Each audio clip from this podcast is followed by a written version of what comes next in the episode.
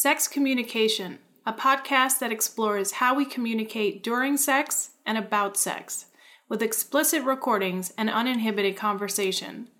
My name is Brianne McGuire, founder of Graphic Paint and host of this uncensored adventure. Join me each week as I share crowdsourced audio files and interview a wide range of people about their private activities. The mission of this series is to change attitudes towards sex simply by changing the way it's communicated, one episode at a time. Sexy, sexy, sex stuff. Sex. Welcome to episode 11 and happy International Women's Day. To celebrate, here's an interview with a woman I admire Britain's Girl on the Net, a self described sex blogger, author, and pervert. I found Girl on the Net from a Google search looking for audio porn, and after reading her backstory and exploring her website, I knew I had to reach out to her. While we are exploring audio porn in different ways, she is reading explicit blog posts about sexual experiences, and I am sharing audio of sex. We have a lot in common. As two ladies who share a love of sex and a desire to put our experiences out on the web, we discussed all aspects of working in this space and what it's like being female and highly sexual. In addition to the written and recorded posts on her website, Girl on the Net has also written several books chronicling a lifetime of kinky encounters. Check out the show notes for links to all of her work. All right, then, here we go. Hello. Well, nice to, to hear the sound of your voice well, finally. yeah, you too. Yes, you too. Great. I'm so sorry about last week. Thank you so much for, for rescheduling. No problem. I'm glad we could both find the time to, to do that. So thank you again for uh, making the time to do this interview. I really appreciate it. No problem. No problem. Can you? Am I okay volume wise, or do you need me to turn up or down? Or? You sound perfect to me. Am I okay for you? Yeah, you're great. Yeah, yeah. Okay, great. Um, so I've hit the recorder, so we're going. Okay. Um, all right, great. So um, I, I wanted to first just to um, kind of well, your girl on the net. Uh huh. There's going to be an episode introduction, but you know, I just want to um, kind of go into it a little bit with some context. So um, there's, I, I told you when I reached out that um, on your website, the origin story that you have, that I identified very strongly with it. And there was a particular uh, paragraph I just wanted to read that you wrote that said, I'd like to add a teeny tiny extra voice to the horde of women screaming, We actually like this. Women have come pretty far in terms of sexual, sexual liberation, but it still seems far more acceptable for guys to moan about how little head they're getting than for girls to wish they had a dick to suck.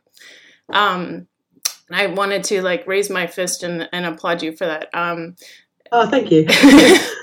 yeah, I mean, I, I have a, a lot of male friends, and, and I find, well, I mean, even with women, I've just spent so much time talking openly about sex and experiences and this, that, and it just seems like no matter the context or group of people or type of person around, it's still kind of like, why are you talking about this? Yeah, I, I think it's one of the few things actually that has stayed the same on my site ever since I launched. Like that bit was in my about page when I started, and I've kept it there because I think it's still true. Like, even though I've been doing this for nearly eight years, there's still a real um, sort of undercurrent of belief that somehow sex is something that men want and women grudgingly give to them, or, you know, sex is something that we um, I will just never be as enthusiastic about as guys. right. Um, and obviously, my experience, I'm I'm straight, and so most of my experience has been with guys. Um, I just find it really odd, and I think it's a really damaging assumption because for every woman like me that's going, I actually really like this, and I wish I could talk about it. There are also like young men being brought up to believe that because women will never really like sex in the same way as them, then maybe they don't need to try as hard when it comes to establishing consent or fulfilling someone else's fantasies or, Yeah. you know, being a kind of open and giving lover Yeah. because women will never really like it in the same way. So, yeah, I think it's really important we keep banging that drum. I agree, and um, I, I found conversely too that growing up with this idea, a lot of men feel the pressure to to be more interested in sex than perhaps they they might be. You know that there's this expectation that they're sex hungry all of the time, and and I've come into contact with quite a few that are just like you know that's not really the case, but you know Yeah. yeah. and it's in, yeah it's incredibly difficult i think i mean i i know men who've been in that position where they've been in a partnership and their partner wants sex more than them and so they sort of internalize this idea that there's something wrong with them, they're broken, or you know they're they're not their brain and their libido isn't working in the right way because they're not just constantly obsessed with sex, Yeah. um, which is is bizarre when you just think about the sheer variety of desire across the whole of the human race. Like we all like things to different degrees and even you know at different points in our lifetime you can be incredibly sexual at certain stages in your life and then other stages whether it's through you know you're ill or you're um, just busy or you just don't fancy it there are loads of reasons why your desire can kind of fluctuate and yeah it's it's completely bizarre to just split it on gender lines when that's clearly not the the main driving factor Right. yeah. Um, so another thing, um, so on your Twitter, I see you describe yourself as sex blogger, author, and pervert. So I, I found you because I was searching um, audio porn. Um, and so you have a site where you are reading uh, what are posts from your blog that um, I was at first I assumed it was like erotica, you know, most just entirely fiction, and then I realized they were like mostly true accounts and and some fiction here and there.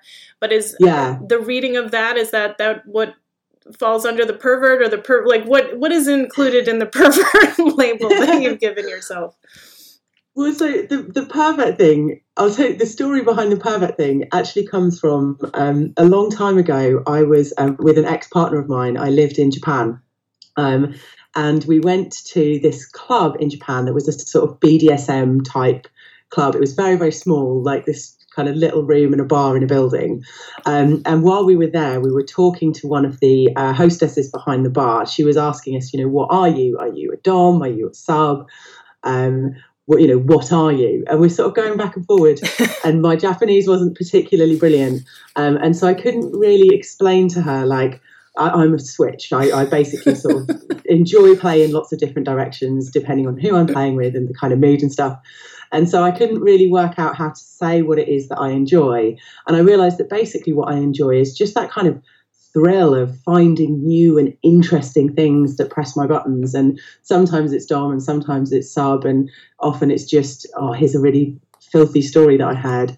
So I just turned around to her and said, hentai des, which just means I'm just a pervert. so that's where pervert comes. It's, it's kind of, I, I know it's often used as a really negative term, but for me, it means uh, someone who is just generally um, stickily and enthusiastically excited about all the sexual possibilities and lots of different kinks and, and fetishes and stuff.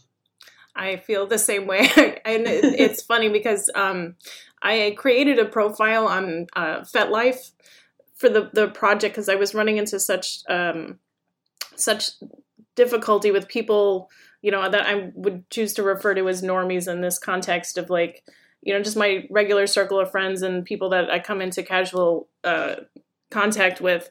Just being like why why are you interested in recording sex? Why would you want to put this out there? Like you know this kind of thing. So somebody had made the recommendation that i, I might get more traction if i um, started using FetLife, and I have. But also in the course of joining FetLife, I've also kind of had a real um, journey of self and like realizing how perverted I am as well. I think it wasn't something I really, um, I never labeled. It just seemed, you know, very ordinary and matter of fact. And because it was ordinary and matter of fact for me, it almost was like vanilla, even though it's really not in comparison. Um, yeah, yeah. It's, I find it really one of the things that I'm kind of that I struggle with, um, particularly sort of talking about sex and kink, is the words that we use Right. and the ways in which we define it. Like I think um, often, particularly with a woman who's really into sex, the words we use about it are often either shaming or um, sort of pathologizing. So, like you know, she's a nympho or a slut or whatever. And those are the words that I would probably have used when I was younger. And I feel like, you know, I'd like for us to have more positive terms to use to just mean, you know, I'm interested in sex. It's it's a great fun thing to do. It's one of my hobbies. I like to sort of study it and overthink it and try out lots of different aspects of it.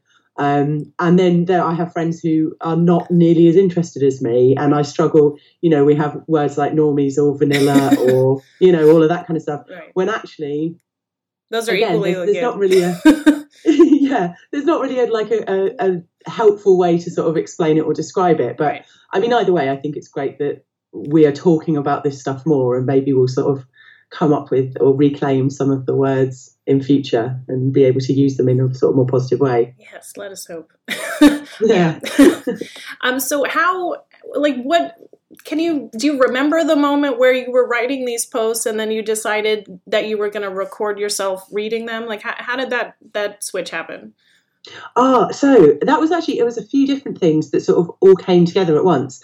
Um, so I have um, initially it started. I had had a couple of readers on my site, um, and in fact one guy in particular, um, but a couple of readers who were visually impaired and pointed out Mm. that it's really hard to listen to erotica when a screen reader reads it out. Right. Um, and one guy in particular was like, "Yeah, it's just not sexy hearing like a really hot post read in this sort of monotonous robot voice." Yeah. Um, so I was like, oh, okay, that's an interesting, that's something to sort of like to chew on basically. And I considered recording some of the, the sexier posts and putting them up on a SoundCloud or something.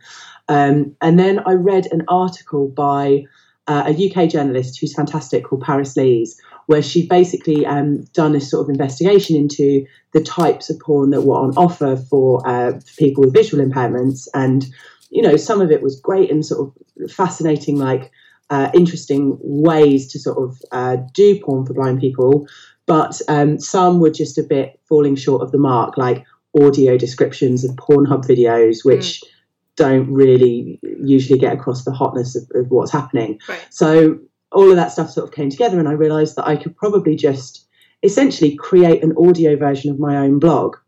Um, so ever since then, I think it's sort of, I think it's nearly two years ago. Mm. Um, but ever since then, I've been I have a Patreon, um, which kind of helps me fund it because it takes quite a lot of time to, to put all the stuff together.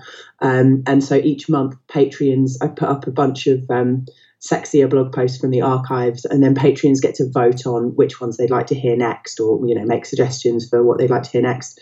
Um, and then, yeah, the the aim is that I will gradually turn any of the suitably sexy posts in my archive because I have some that aren't uh, sexy. The, you know, the sort of more political or discursive posts probably won't make for great wanking. but the ones that you can actually crack one off to, um, I hope to eventually have all of them available as audio porn. That's great. So, do you? I mean, before these readers had um, reached out to you, I mean, did you did you ever think of audio as a tool of arousal? Oh, yeah. So I definitely, other people's, I'd listened to other people's work. Um, and I was aware of audio porn as a thing, um, particularly, um, you know, audio porn where, because mine is just sort of, you know, sexy stories read aloud, but um, I'd listened to um, uh, some of the audio that's available online, you know, people masturbating and having sex Right. and recording the noises. Like, I find that incredibly hot. And one of the things that I really miss in uh, I'm going to loosely call it mainstream porn. Um, I, I don't tend to watch that much porn, and I actually don't really consume that much porn because I tend to rely on what's in my head. Um, but one of the things I found really missing from mainstream porn was uh, men making noises, Hmm, yeah. like the men making noises.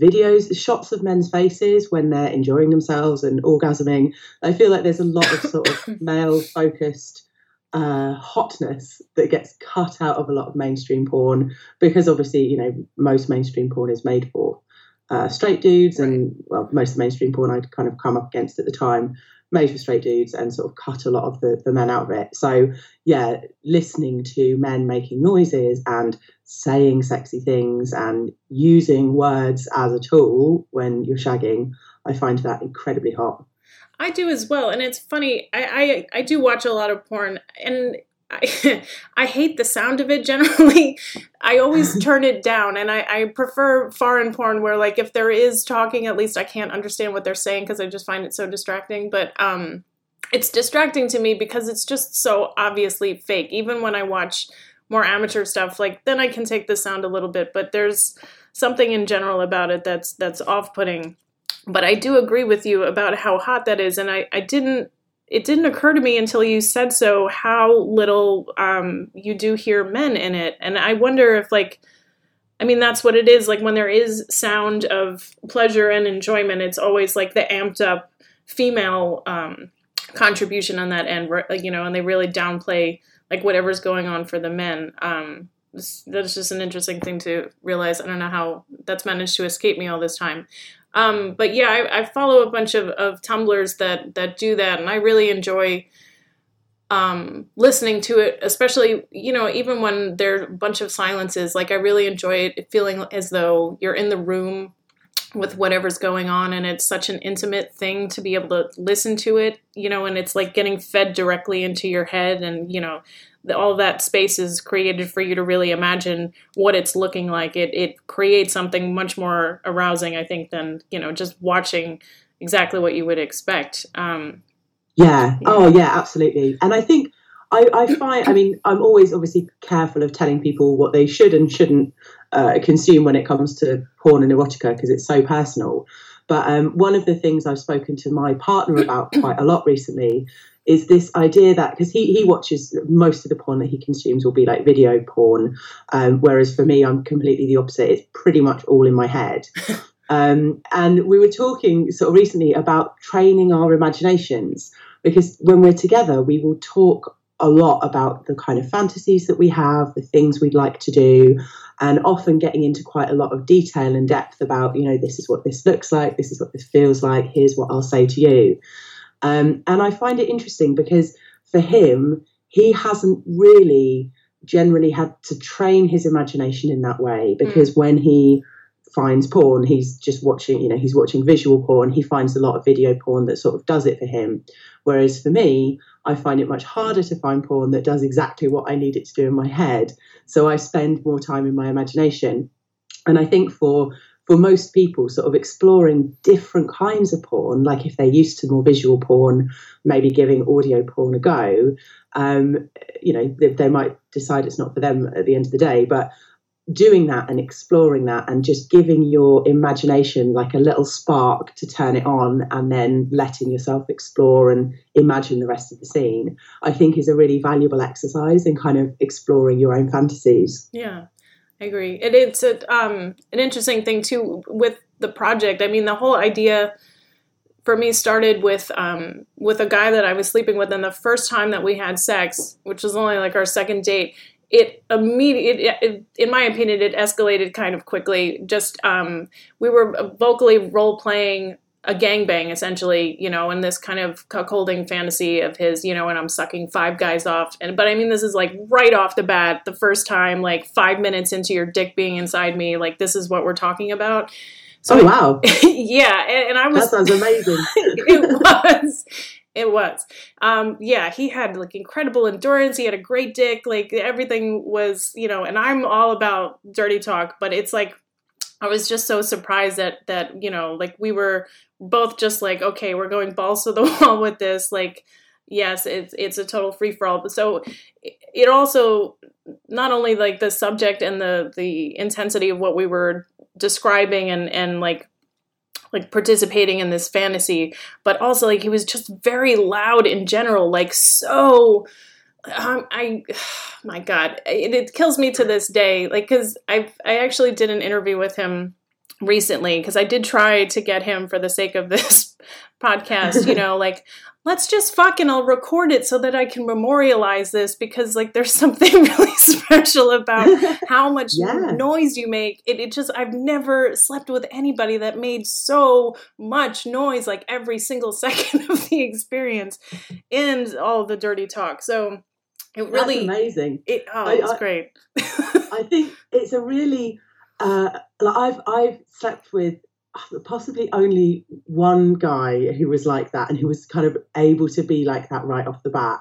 And I was similarly just absolutely delighted at how chatty he was, how like he was just talking me through like what he was going to do to me and telling me what felt good to him and like oh it was so hot. Yeah. And I think like oh, I would love for more. Like I would, I think it's it's obviously it's a really difficult thing because you're putting your you know dirty talk. You're really putting yourself out there with your yes. own fantasies, and it can be quite a quite a vulnerable thing. But I would love for more guys to be able to sort of tap into that and and enjoy that. Um, like with you know with partners I've been with for a longer time, we've managed to build that over time as we sort of trust each other. Um, but I do wonder if part of that comes from porn as well. Like if um, you know we talk a lot about the expectations um, mainstream porn can have on young women where they're expected to sort of shave or to you know be able to take it up the arse with Right. almost no lube whatsoever um, but porn i think probably is also having an impact on on young guys and if they're taught that from porn you know your job is to just plow away and stay silent Yeah. and you know not make any noise not show when you're enjoying stuff you know be sort of stoic then i think that's a real shame because they're being you know taught to kind of repress all that brilliant like natural noises and Yeah, chat and yeah. yeah. it can add so much to a fuck I agree. I'm still working on him. I, I think I might be able to get him to come around at some point, but, but yeah. oh great but it was funny. So the you know, it was a combination of of that, and then you know, we do a lot of things like um, he also liked talking on the phone a lot, but in, inevitably, like every phone call would would end in phone sex. But there were a couple of times where we planned to talk, and it was like, okay, we're gonna watch this same porn clip together. We're pressing pressing play at the same exact time, and so like talking through that, which for me was just always a lot of things to manage, like holding the phone, watching the laptop, beating off at the same time, coming up with something to say, like there was such pressure in it so for me like my my interest in the in the sound of sex like one you know there's this incredibly erotic side of it but then i'm just equally fascinated by the more mundane and awkward and sometimes embarrassing part of it. You know the the stumbles when especially if you find somebody who's not comfortable with dirty talk like when you're getting to that point where you're establishing that comfort level or like even introducing somebody to the possibility of doing that like all those stumbles along the way and like random body sounds that happen but just like I, I don't know i just was so fascinated by the kind of whole spectrum of how sex sounded with this guy that it's what prompted me to to do this and it's it's funny now because I I am getting people that are on board with submitting audio, but so many of them still, you know, despite whatever context I give to what I'm looking for, they just want to make it performative. They feel um, like really shy and hesitant. Like, what if it doesn't sound sexy enough? Like, what if I'm making enough noise? I'm not good at dirty talk. You know, like it's it's hard getting into a place where like you're you're capturing the reality of it which for me is what this is and you know it goes back to what we were talking about in the beginning of like normalizing these feelings and interests you know it comes from exposure so know, yeah, yeah, absolutely. And I think I think you're right about that. Sort of people are are are often naturally incredibly shy about it in a way they maybe wouldn't be shy about certain other things. Yeah. Um, because there there is something so personal about the noises that you make and you know having that recorded in a way the fact that you're listening to it rather than you know listening and seeing makes the listening a much more intimate thing i think. Yeah. Um, I once I once recorded. Um, I was doing a review of a, of a sex toy, not really a review, but I was writing about a particular sex toy, um, and I wanted to record some audio of um, my partner using it on me. Yeah. And he was really, really shy about the idea of doing this. Um, even though you know I write about him on my blog all the time, like I write about the kind of sex that we have, I write about conversations we've had. You know, I've written about some really sort of personal stuff, like when we went to relationship counselling, and yet for some reason the idea of um, of wanking me off with this sex toy while I recorded audio, Yeah. suddenly he was like, "Oh, I'm not really sure about that." I, I suddenly, even though you know it wouldn't be his noises on the tape, right it was just it was just I think it was me reading out a sonnet while he, while he uh, fucked me with a dildo. I think. um, but, um, but yeah, it was really interesting. Uh, He obviously he wanted to do it in the end. We sort of talked about it, and he was like, "Okay, no, I'm, I'm game for this as long as you, you don't have any of my noises on the tape." um, but I, I just thought I thought it was really interesting that sort of you know we're, we're willing to let people um, in on some of our sexual secrets in certain ways, and then in other ways we just go, "Oh, actually, no, that that hits you know that's feels a lot more personal." yeah And I think that's why it's great to have a variety of different types of porn, you know, because audio porn is going to do for some people what no other porn can do, and that is bring that sort of intimacy and closeness while giving them the space to, to use their imaginations for extra bits as well. yeah so the audio that was recorded of you using this sex toy is that on your site i'll have to look for this Uh, it is, yeah, actually. I think if you search my site for uh, what what's oh, so it's the Doxy number three, so D O X Y Doxy number three is the sex toy. It's like a wand toy. Yeah. Um, and it's somewhere in that post, yeah, there is audio of me reading. I think, shall I compare thee to a summer's day? Um, so hot. While, while getting quite vigorously wanked off. so, so what gave you the idea to read the sonnet? Well, I thought when you said that that you were joking, but oh, it's, you know, it's a weird story. It's actually, it, it actually comes from the first ever audio that I recorded um, back in like ages ago, like maybe 2014, I think. Um, I met um, the the guy who runs the Sextor company, Doxy. Yeah. Um, and he gave me a Doxy, which is it's basically like a um, Hitachi Magic Wand, but it's yeah. Doxy is a UK company who made a sort of updated version. Um, and he gave me one, and I'd never used a wand toy before. I'd never used a Doxy before, and he was just like, you know, try this out and see what you think. And the first time I my partner used it on me, I made the weirdest noises. like I, I came like for ages and really hard, and it was unbelievable. And I made the most ridiculous noises. So I was like, oh my god, we have to record. We just have to record this. Like I've never such noises have never come out of my face before. So we recorded um, the second time that he wanked me off with it, and I just cut little clips of the audio of me going sort of. making all these weird noises. Ah. And I cut all the sounds and, and, just put little audio clips in interspersed in the piece I'd written about this toy. so then when the Doxy number three came out, which is like a, a sort of newer, slightly more compact version, I was like, well, I've got to do something to beat what I did for my first review. And so I thought, yeah, a, a sonnet while getting wanked off. That seemed to do the trick. That's hilarious. I can't wait to listen to this. Oh, that's great. Yeah, um, it's my God. So yeah, I recorded myself um, beating off too for this, and, and that's actually how I started because I was like, well, nobody's going to feel um, trusting enough or safe enough to, to submit this sort of thing if I don't kind of demonstrate a willingness to do it too. And I remember I had recorded myself like beating off with porn and just with toys, which in like the latter case, I don't use porn. I rely just on the mental stuff. And I, I look at masturbating to porn as being kind of like the cheese doodles version of of orgasms. Like it's very just, you know, like it does the job, but not in a really long term satisfying way and like in the just the cheapest, worst nutritional value way possible. But um yeah, I, I kind of held back and I, I didn't really I didn't really realize it, you know. And then a, a guy friend of mine who we had slept together I was staying over his house, and you know, like every once in a while, we would sleep over each other's apartments without having sex because he's actually in a relationship. But he's he wanted to to jerk off and he's like hey do you want to record this and i'm like yes so i recorded it and he um you know he was just using his own mind like i wasn't doing anything to kind of help him along and he was verbalizing all of the things that he was fantasizing about which when I That's amazing. And it was great and I was like, wow, you know, like you were so vulnerable and I was like, I really need to to do the same and like be willing to put that out there. I was so um, impressed by that. So that kind of changed, you know, like I mean, everything's been changing along the way, but yeah, it's a it's a very intimate thing, and I'm it just. Have you recorded anything else with your partner? I mean, I know you said he was very concerned about the sounds that he made when he was was helping you with the toy, but did it inspire you to, to do any more audio recordings?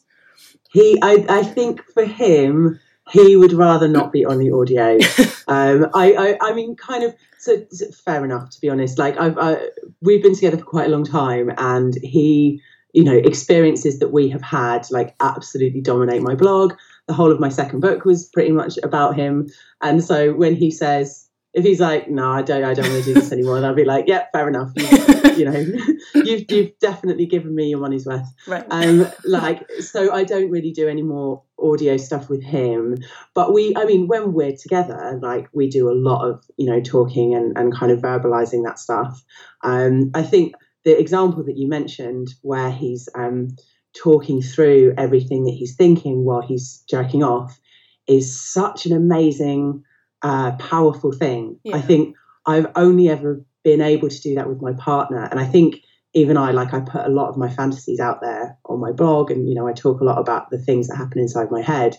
But there are some things that I think um, I feel I need a layer of um, protection on like I need to be able to write it down and then edit it. Yes. Because particularly with some of my more um, intense wank fantasies that are about you know humiliation or uh, non-consent or you know things that are kind of uh, absolutely fine in my head but need sort of careful treatment when I put them out into the world, I think I'd be really nervous of doing that. So I like I am I'm amazed. Like I think it's fantastic that people can do that, and I would um, yeah maybe I aspire to be able to do that one day because I think it would be a really um, valuable thing to explore. Well, if you do, feel free to send me some recordings.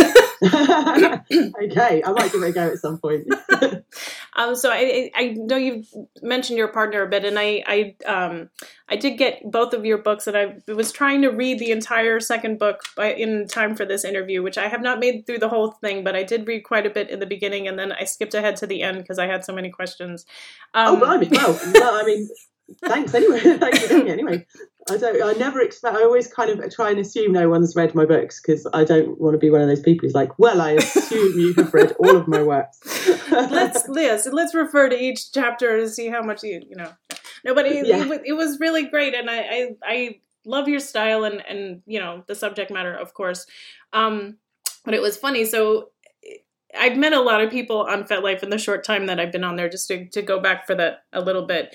And so, in the course of like working on this project and finding other people, and uh, there's actually a gentleman also in the UK that uh, we've been Skyping a lot. Like sometimes we just have conversations. Like he's also kind of very much into over intellectualizing sex and and all these things but we're also doing some like online play sessions that started strictly audio where he's you know attempting to dominate me over the internet um, which wasn't working out so well. But so we've done other things that you're more humiliation based and like and i was having the same thing where i was finding a lot of resistance to okay i'm doing this with him in this context but i don't know that you know i can go ahead and put this recording out and i'd have to kind of write through it first but um, in the course of doing this with him, you know, I was I was saying it was you know, it's kind of lucky that right now that I'm starting this project, like I happen to be single at this time. So all these people that I'm engaging with online and in real life, like there's no issue with it. I don't have to worry about anybody's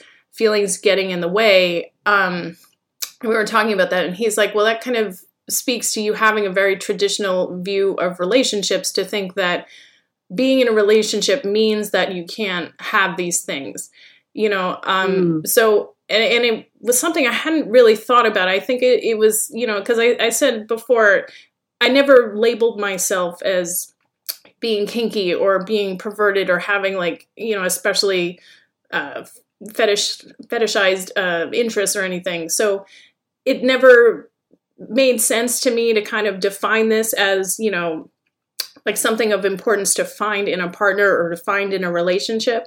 So it seems like we have a lot of shared interests and experiences. Now that you're in this relationship, I mean, and even before that, was that something that that you felt was important? Like, if I'm going to be in a relationship with somebody, that it's very important that this person share um, the kinks and, and more alternative interests that you have, or the relationship is kind of this space where you you are different sexually. Do you know what I mean? Am I being? Yeah, no, I know what you mean. I think it's, it's a really good question. Um, so since I've been, ever since I've been sexual, like ever since I sort of started being sexual with other people, um, I think I've always had this um, understanding that my sex drive is quite high and that sex is incredibly important to me.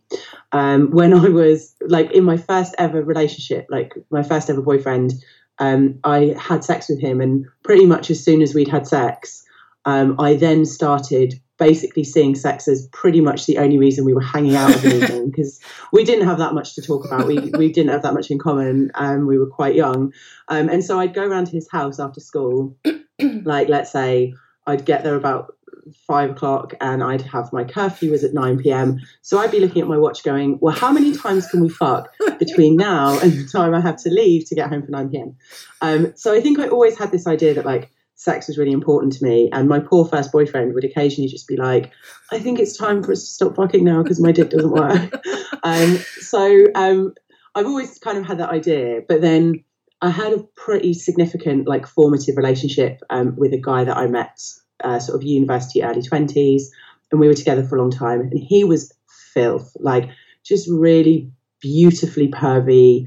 Um, would always come up with these like interesting suggestions of stuff he'd read on web forums or Mm. seen in porn, or like, oh, I've heard about this thing. Do you want to try it? Um, and likewise, I would come to him with my ideas and go, I was having a wank about this idea lately. Do you fancy having a go?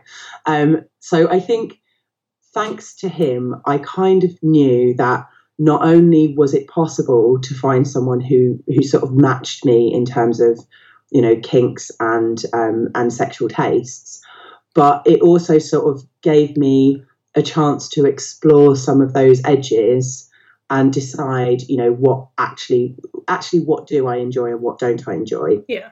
Um, so now, I mean, I, I say a lot like my current partner and I, um, I think I think we've done really well at coming from very different places because he he was a bit less sexually experienced than me when we got together, and some of the things that I brought into our relationship quite early um, surprised him. Like the first time we had sex, it was very gentle and very much like lovemaking, and I was a little bit um, surprised and and bored by that because I I really fancied him and I really wanted him to just like go for it and just Yeah. you know just really get stuck in and fuck me.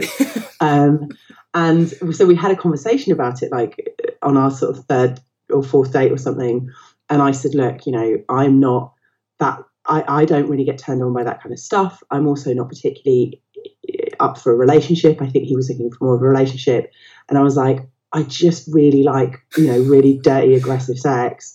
And he went, he turned around and went, Oh, so you want me to fuck you like the women in the porn I like? And I was like, Yes, fuck me like the women in the porn you like. Uh, and so then he took me home and like aggressively throat fucked me. And we did some like, I can't remember every detail of it, but basically, you know, much more brutal, much Right. more like, you know, him being really dominant and calling me a dirty bitch and all the stuff that I really love. Yeah. Um, so we kind of came from really different places, but I think we both naturally have similar sex drives and similar kinks and similar, um, yeah, kind of ways that we like to explore and ways we like to go about it. So, um, yeah, I think I'm lucky in that we are a reasonably good match.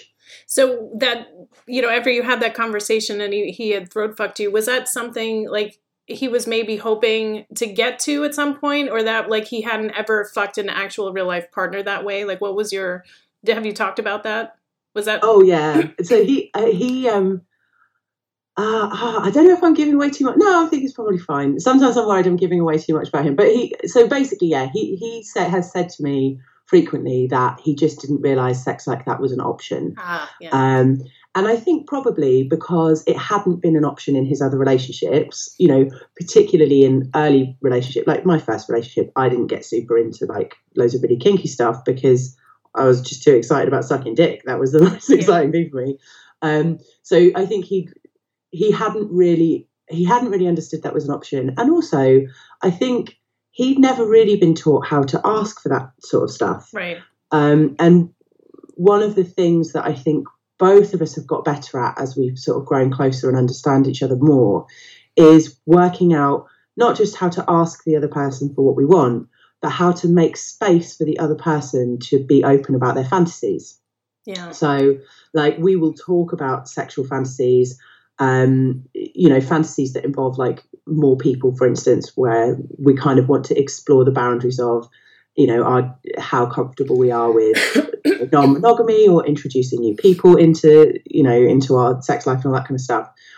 We will often explore that through fantasies, and usually it's the person who's most nervous. Usually me, because I get really jealous about sharing him with other ladies. Um, but I will then, I will sometimes, if I'm in the mood, say, okay, I'm interested in this. What about this scenario? What do you think about this? And just let him, give him that space to kind of talk it through and explore. Mhm. Where I think previously he would have just been too nervous about upsetting me to just, you know, launch straight in with a fantasy about, oh, okay, well, there's one girl on my face and one girl on my cock, and then two of them wanking in the corner of the room, or, Yeah. you know, whatever it might be. So when you have those conversations, are those conversations you're having like in kind of a sexual space or they're you know like you wake up in the morning and over coffee like you're just kind of talking through these things or is it a mixture Uh, it's usually in a sexual space. It's, it's usually as either as something we're doing, a, a kind of as you know, as a kind of foreplay, basically. Like we might be watching porn and we'll talk about that, or like I will introduce that conversation as a way to say I'm horny, bang Right. please. Um, so yeah, it's usually it's in it's in like a horny situation. Sometimes it's like while we're fucking. I think there's something really nice about uh, sometimes just having like a really like quite a slow, lazy fuck, Yeah. but where you're talking about lots of different things. So Yeah. you're kind of the the fuck isn't really the goal. It's just a nice thing to do while you talk and explore through all these different ideas and, and fantasies you've got. Yeah, I share that interest. So, so I did want to talk a little bit more. So, I, um, it's funny because I, I kind of had led with this with the topics I wanted to discuss with you when I wrote you, but then I haven't brought it up really yet. So, I mean, we we see there's just so much overlap in what you've described as your experience and interest, and as with me, I mean, the whole switch thing and, and the way you were describing when you first had sex with that boyfriend and being like, well, I have four hours. Like, how many how many times can we fuck in that time? I was the same exact way. I remember I had sex for the first time like literally two days or so after I had turned thirteen, and I felt like I was waiting for years. And that guy was like, okay, well, you know, we have time now after school, or there's some like hour thing here and there. Like, it needs to be spent having sex. But um, anyway, well, what I was getting at so you know we did talk about this briefly this idea of you know especially with women when you present openly in this way of being highly sexual interested in or whatever there's this automatic um thing that people interpret that as okay well that must be sexual addiction so Mm. have you have you known any people that identify as being a sex addict what are your thoughts about sexual addiction and have you had people say that to you I've definitely had people say that to me. Um, I've had people, yeah, I've had people tell me that I am a sex addict. Uh, they've used words like, or like I've had words like nympho, Yeah. or yeah. Um, I don't think I've known, I, I haven't known anyone who would identify as a sex addict. I don't think. Um, my thoughts on this, basically, I think the word addiction is thrown around a lot lately. Um, and often when it's thrown around in relation to porn and sex, um, I'm always really, really wary of labeling um, sexual things addictions. Um, partly because it's it's not the same as a chemical addiction. You know, there is, there's a there's a fundamental and important difference between you know being chemically addicted to something like nicotine or heroin, um, and enjoying sex or Yeah. wanting to have a lot of sex or wanting to masturbate a lot. Um, I think there's often um, a moral or monetary reason why people want to talk up sex addiction and porn addiction. So, for instance, when if you read an article about porn addiction that's saying something like, you know, porn addiction is causing all of these problems in men, it's it's making them depressed or it's giving them erectile dysfunction or, or what have you. Uh, usually, following that source to the end, you'll find that the person who's giving that message is either making quite a lot of money out of running porn addiction classes or you know selling people the solution to overcoming their porn addiction or they have some like quite um uh, strong like moral imperative to stop people watching porn so either they're you know a religious group or part of a religious group or they are part of a very anti-porn uh, feminist uh, group um, i am a feminist but um, i am a I wouldn't say I'm a pro porn feminist. I'm a porn neutral feminist. Like some porn is amazing, some porn is bad and exploitative, um, but there is loads of great porn out there. Um, so I'm I'm really wary of things like porn addiction and sex addiction, and I guess there's a personal there's a slight personal issue here in that you know people have told me I'm a sex addict, and my response to that would be like, sex is not in any way causing harm in my life. right Like I am not having sex so often that I forget to eat dinner, or you know, so frequently that I cause myself injury. You know, I'm not harming any of the people around me by the sex that I'm having. And and I would say the same, you know, to people who think they're addicted to porn or masturbation, is like, well, is it actually having any negative impact on your life? right if you're wanking five times a day and still managing to you know, go to work, get on with your friends and family, like enjoy all the other things in your life that you enjoy. Why should someone come along and tell you that five times a day is too much to wank? You know, if you're wanking once a day and it's absolutely destroying your life and it's making you really miserable and there's a lot of, you know, feelings of residual guilt associated with it, then by all means go and, you know, talk to someone about it if that's what you feel you need. But I'm so wary of the the idea that you know, just by enjoying sex and porn and masturbation, somehow you're an addict. Yeah. Because, you know, they're nice things. like I enjoy cake. like cake's a nice thing as well. And we don't see, we don't have, oh, I guess we do have some moral things around food, but like, it, because sex is so often like tied to this, um, the, the, this idea that we should feel guilty for enjoying it at all in the first place. Yeah. Um, I, I, I'm always really wary of yeah, people labeling it addiction. Um, yeah. Oh, the same. I'm, Having said that, if I, if I couldn't have sex, I'd be really gutted. So yeah, the, if the that's same. the definition of addiction, then maybe. But Yeah, I mean, no, but I, I agree to how you described it. Like, if it's not, it's not harming anything. I mean, because actually, I'm I'm in recovery for uh, drugs and alcohol, so I've been sober for nearly seven years, and so like I understand addiction uh, in a bodily and psychological way, and and in the program of recovery I'm in, we describe it as um, an allergy of the body and an obsession of the mind.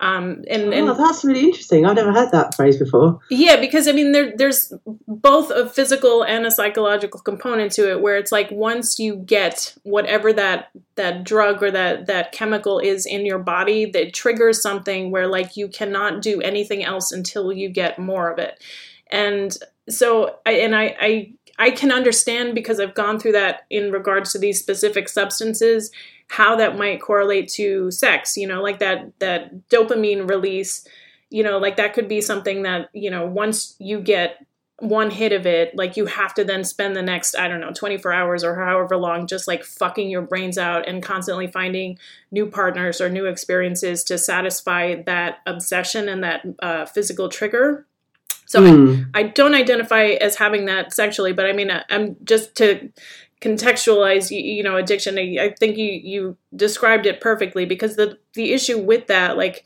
that inevitably that kind of response like that level of extremity like it inevitably results in you know you'd lose your job because you can't manage to get up on time because you've spent the whole night like fucking strangers or something or or even fucking your long-term Mm. partner or you know you put yourself in such dangerous positions uh, pursuing it you know that you get harm in that way or you totally alienate anybody close to you in your life like these are all the things that happen with with more standard addictions and i can Mm. absolutely see coming from from sexual addiction so it, it's funny too because a lot of uh the uh the accusation of that label it's it's often thrown about to me by people that are friends with me in the recovery space which is like you understand addiction like yeah Yeah. yeah it, it just it, it bothers me so much that they they jump to that but i mean I, I think in that case it's mostly you know like generational things and and gender based for sure but um yeah i'm i'm struggling to find people who really do identify as sex addicts so i can really sit down and kind of discuss the the distinction between the differences and how they approach and react to it versus you know how i feel i do even with an extremely high sex drive. Um, but you know i don't it, it's i haven't had anybody. If you find Yeah, anybody and you want to pass them along to me i, I would ask you to do Uh, that because i yeah i don't want to yeah i'm just go ahead, go ahead. Yeah. If I if I yeah if I if I meet anyone who would who would self-identify as a sex addict, I will ask them to get in touch because I think I think there is. I mean, I am. I would never, you know, I would never want to say to someone, you know, you either are this or you aren't this. You know, that's up to them to, you know, explore. And I, when people tell me, you know, I am an addict, if someone said to me, I am a sex addict, I'd be like, okay, I believe you, and I like. It's hard for me to understand, but I get it. But I think one of one of the things that um, makes me most nervous about the sort of discussion we're having about sex and porn addiction now is that I think it can often be um, where people are just labeling others with addiction and saying, "Well, you're you know you're like this. This is bad. This is a problem." We often overlook some of the other potential issues that might be going on, um, and with porn and masturbation addiction, one of my current like most frustrating bugbears is articles that talk about porn addiction as a cause of erectile dysfunction and Mm. you know loads more men are having suffering from erectile dysfunction because they're watching more internet porn Right. now my response to that would be firstly um, erectile dysfunction is massively underreported and nowadays we have more things that people can do if they have erectile dysfunction so you know they can have access to um, drugs like Vi- viagra etc etc so potentially there's more people just coming out of the woodwork and saying i have this than were in the past. Um, and the other thing is that the, the men who were um, the sort of first generation to have porn available on the internet so men of like my partner's age, sort of early to mid 30s, they're now growing up to become roughly the age when you can start getting erectile dysfunction just as a matter of course or as a result of like other uh, other medical problems. So, you know, diabetes can sometimes cause problems with erectile dysfunction. You know, you might have, there are lots of different um, physical conditions that can interact with it. And so, all the while, people are saying, oh, well, internet porn's causing ED there are loads of men with ED who aren't actually going to their doctors to go and get it looked at Right. because there might be a bigger problem. And so it's that like often sex and porn is the scapegoat for stuff and they can make us blind to some actual problems that are sort of sitting underneath. Um, and when we sort of focus on sex as the main problem, we can't really see the wood for the trees all the time. Yeah, yeah. I mean, it, it's such a psychological thing, and I think you know it really speaks to the shame people have of, well, nobody's talking about it openly, and you know, it's just another aspect of like exposure, you know, because I hear that from guys too. I mean, like you know, as much as they feel like they need to be performing or have an interest at a certain level, it's like to admit that there's something else going on, you know, that's resulting in in an actual physical symptom. You know, it's like that certainly isn't going to be something brought up in casual conversation and then so they I, I, they self stigmatize i think you know um, Mm. it's unfortunate um, I, I did have a, one more question for you and then i, I did want to know like if you have any new projects coming out but um, so i'm just curious because we're both so open with our own sexual um, identity and, and awareness. Like uh, so you are completely anonymous in your identity but even in your books which i was a little surprised about. So like everywhere that your presence is and all of the work that you're doing that that explores sex um, it's all very consistently girl on the net with no no imagery no allusion to what your names are and anything. So w- can you just I mean, describe the reasons behind that, and do you ever foresee being at a place like if you never needed to do any other work except this kind of work? Do you would you ever be in a place where you considered breaking that anonymity? Yeah, so um, ah, this is a good question. Um, it's one that's always sort of hung over me since I started the blog. Um, so I've actually become gradually less anonymous as time goes on. Um, when I started the blog, I was incredibly protective of my anonymity, um, and I would never have any. Um, like I would never appear in public as as girl on the net, or I would never go to events as girl on the net. I do now relax that a bit. So there's a, a writers' conference, a UK erotic writers' conference coming up in a couple of weeks called Eroticon, which I love, and it's been really helpful to me in kind of building my blog and, and improving my work. So I go and speak there every year. Um, but they have a they basically have a policy that you know if you are anonymous you wear a different color lanyard and, and so no one takes pictures of you so Huh. I am still not very keen on having my face out there. Um, initially, the reason for that is because I had a day job. So, really boring reason. Um, I worked for a company where um, they insisted that all their staff basically followed a code of con- conduct Yes. that would have, you know, precluded me from writing a sex blog. And so I just thought, well, fuck it, I want to write a sex blog anyway, so I'll just do it anonymously. So that was the initial reason. And then as time went on, I sort of considered, particularly around publication of my books, I thought, oh, well, maybe now's the time for me to just say, here's who I am and here's my real name. But the problem is, in the interim, I had been, I had had a lot of messages from men on the internet. yes. Um, and men on the internet are often lovely, mostly wonderful and kind and sweet, and just get in touch to say they like my work. But some of them really are genuinely frightening. Um, I've had people um, threaten me with some quite horrific stuff. Um, the ones I find most frightening are the ones who contact me with um, quite involved, uh, aggressive plans for how they're going to basically violate me, Right. um, under the assumption that I will love it because of the stuff I write on my blog. Um, and basically, the people who scare me most are the ones who do not understand the difference between fantasy and reality, the ones who don't realize that because I consent to doing some of this hot, pervy stuff with men I know, um, I that doesn't necessarily mean I will consent to a man I don't know doing it without my permission. Um, so that's kind of one of the biggest reasons why I am still anonymous is I just have that fear basically. Um, and then the final reason, I'll, I'll sandwich it back with a boring reason so I don't leave it on just the most horrible note.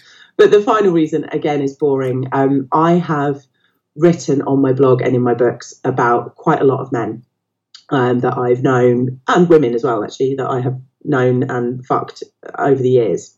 Some of them are so anonymized that no one would ever guess who they who they were, and so I I figured I probably didn't need their permission to write what I've written because no one could guess who they were.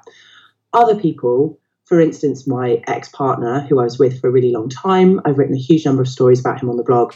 All of that is done with his permission and with his blessing and with his consent, but at the same time, he has requested that I try not to make him public. Right. And so if I now, you know, the freedom that anonymity gave me was to write all of those stories. And I feel like I do now have a responsibility to at least try, you know, not to drag him suddenly into this world that, you know, he he would rather not be a part of be a named part of. Um, so just kind of out of respect for some of my previous partners basically who've been really kind to let me write what I write. Um, the ones who are identifiable have all been asked permission, and so I sort of feel like it would be a bit. I'd, I'd want to check in with all of them, or as many of them as possible. So when I sort of when you say that they're identifiable, though, do you mean that they gave you permission to use their name, or like uh, enough details about their life or livelihood that somebody would be able to recognize them? Like identifiable Uh, how? Yeah, so so my I mean they would be identifiable to uh, most people who you know knew me or had been my acquaintance over the years. So some would be like work colleagues. Yeah. Um, some would be um, people who were in certain friendship groups. Um, and it's less about, you know, knowing that X particular person fucked me and more about knowing X particular person says this when he's horny, uh, likes having this type of sex toy in his ass, or here's how he likes his blowjobs, here's the way he used to grip my hair when he came. Like, it's all that kind of really personal stuff. Yeah. Um, and with my ex, like, I was with my ex for a, a number of years, and so it would just be really obvious to anybody who knew him that oh, that girl you used to go out with, she, uh, I hear she writes about dick now. yes. You're making me question some of my own choices because, yeah, I mean, I um like I didn't I didn't start my site with the intention I was going to be, you know, working on on a project that was just solely about sex. Um, but I did, you know, start writing about sex as equally as I was writing about anything else. And just because I started the site and I was using my own name, I had quit my job, so I didn't have that shackle. But I did previously work for a place with, with you know, I had to sign something. I had every year had to review and and um, renew my claim that you know there was nothing going on outside of the job that would come into any conflict with anything that I was doing. Um, so because I didn't have any of those barriers, I was just you know I mean, I didn't refer to anybody by name, but the I wrote a dick review, and that did uh, there was uh, some fallout from that. Um, Ouch. but uh, to me, it's I, I don't know. I, I have mixed feelings about it. I mean, I'm certainly not um, happy about the fallout that came from that, but um, you know, it's another thing. It's like, well, you knew going into it that I was writing about these sort of things. I don't hide it from anybody, and in fact, anybody that I meet now, especially with the podcast being so specifically about sex and like exploring these more alternative things um I, I, you know i just make it kind of a filtration system it's like well this is what i'm doing and this is what i'm participating in and i do it very openly and with near complete transparency. So even people that I'm meeting in real life and and you know there being a possibility of us having sex, they're doing it with the full knowledge and awareness that I will on a weekly basis be reviewing how I got off that week and if I slept with you, I will be talking about it and probably with some degree of judgment. Um, you know, so I mean on the one hand I'm am, feel empowered by that, but on the other like I'm I'm envious that you've you've set yourself up for a position where like you you are so um, consistently being respectful of of people's anonymity. Um, and, oh well, yeah. I mean, don't don't get me wrong though. I am not by any means perfect. I think I think with something like this, this is actually something I've talked about a lot of like to a lot of other erotic writers. Usually, when we go to Eroticon, one of this is one of the key topics in the pub afterwards when we're all drinking. Yeah. Um, because we all have such different rules around you know what we do want to disclose and what we don't. And you know i know people who um, don't tell any of their lovers or any of the people they're sleeping with that they blog about it mm. but they keep anonymity or they you know change details. I mean basically i think it's one of those things where everybody's going to have their own way of, of doing it and their own way of dealing it, with it. Um, and even as you've got you know everybody's got their approach and it can change and fluctuate so much over the years as well. Like what I think I would be comfortable with now is probably not the same as what I was comfortable writing back when I started.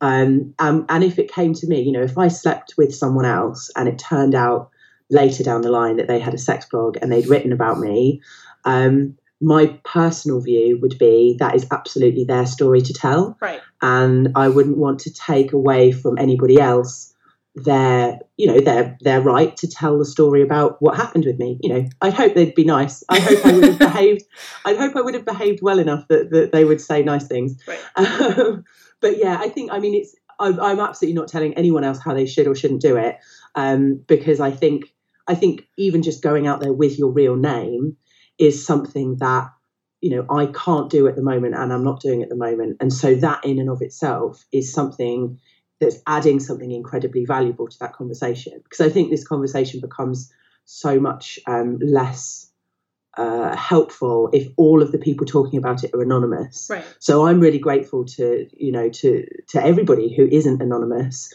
for being able to do that and, and put their stuff out there. And yeah, like I say, I mean maybe I I never say never, so maybe one day either someone will find out who I am and publish it, in which case everyone will be so disappointed. um, or you know i'll i'll have there'll be some reason why i'll have to to go public and say oh yeah it's me. Here's so, a picture of my face. So does your mother know? I mean i did see on your site you you were kind of like oh mama none of these things are really true. But i mean does she does, is she aware of who you are and what you, what you have on the internet? She is yeah. Okay. she my mum's amazing. And when um she she sort of knew that i was blogging. And when I got my first, when I when I written my first book, and um, my first book was going to get published, I told her about it. And she was like, she was like, I'm so proud, and I want Aww. to ask everything about it, and I want to know, and I want to go and read your site. But because you, because I basically said, please don't read it because I just think you won't want to hear this about your daughter. And so she has never read it. She's got a copy, you know, she's got copies of my books, but she's never read them. She just wants to keep up, you know, she wants me to keep her updated on, you know, how things are going. Right. Um, but she respects the fact that I want to have this space to sort of talk about this stuff where I don't have to worry that, you know, she's going to hear some things about her son-in-law that, that shock her. That's great. So what else do you have going on? Do you have any more books coming out or, or like new projects? So at the moment, the main project I'm working on is the audio porn. Yeah. Um, just trying to get as much content as possible sort of turned into audio.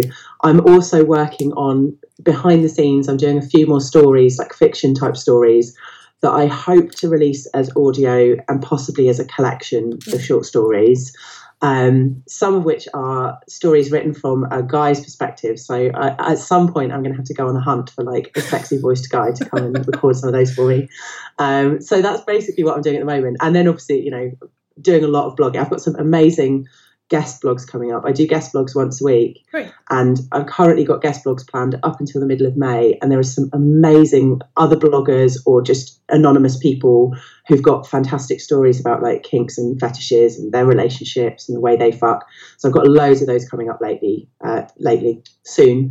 and I'm really excited about them. Great. And I'm going to link to all of the things that we talked about. All the, um, if you could, well, is your Patreon link, is it on your site? Can I find it or? It is, but I can send you an email if you like with all the links. Yeah, that would be great. And. I'll, I'll link to Yeah. all of that. And um, yeah, the books and everything. I, I think what you're doing is great. And I'd like to help you promote it any way I can, even though my audience is, is minuscule in comparison to yours, but hopefully that will change someday. Well, and thank you so much for, for chatting to me. Uh, like, yeah, send me the links to this when it's up, and I'll you know share it everywhere, and hopefully get get you lots of new listeners. That would be great. I um I really enjoyed talking with you. Is there anything else you wanted to just touch on before we say goodbye or Uh, I don't think so. No, I've had real fun. This has been a great chat, and yeah, it sounds like you're doing some really fantastic stuff. So I look forward to hearing more of it. great, likewise. Okay. cool. Well, thank you so much, girl on the net. Good luck with everything. Cheers, you too. Bye. you. Bye. Thanks for listening to this episode of Sex Communication. Did you like it? I hope so. If you did, please subscribe. If you'd like to know more about this episode or how you can be a part of the podcast, visit graphicpaint.com slash sexpodcast for details. You'll also find additional episodes, background on this project, contact information, and tips for submitting your own audio files. I'm looking for more people to interview, homemade recordings of sexual activity, and audio production assistance. If any of this interests you, please reach out. It's my goal with this podcast to bring some filth to your ears, change the conversations around sex, change some perspectives, and maybe even change the world. I hope you'll join me. Sex.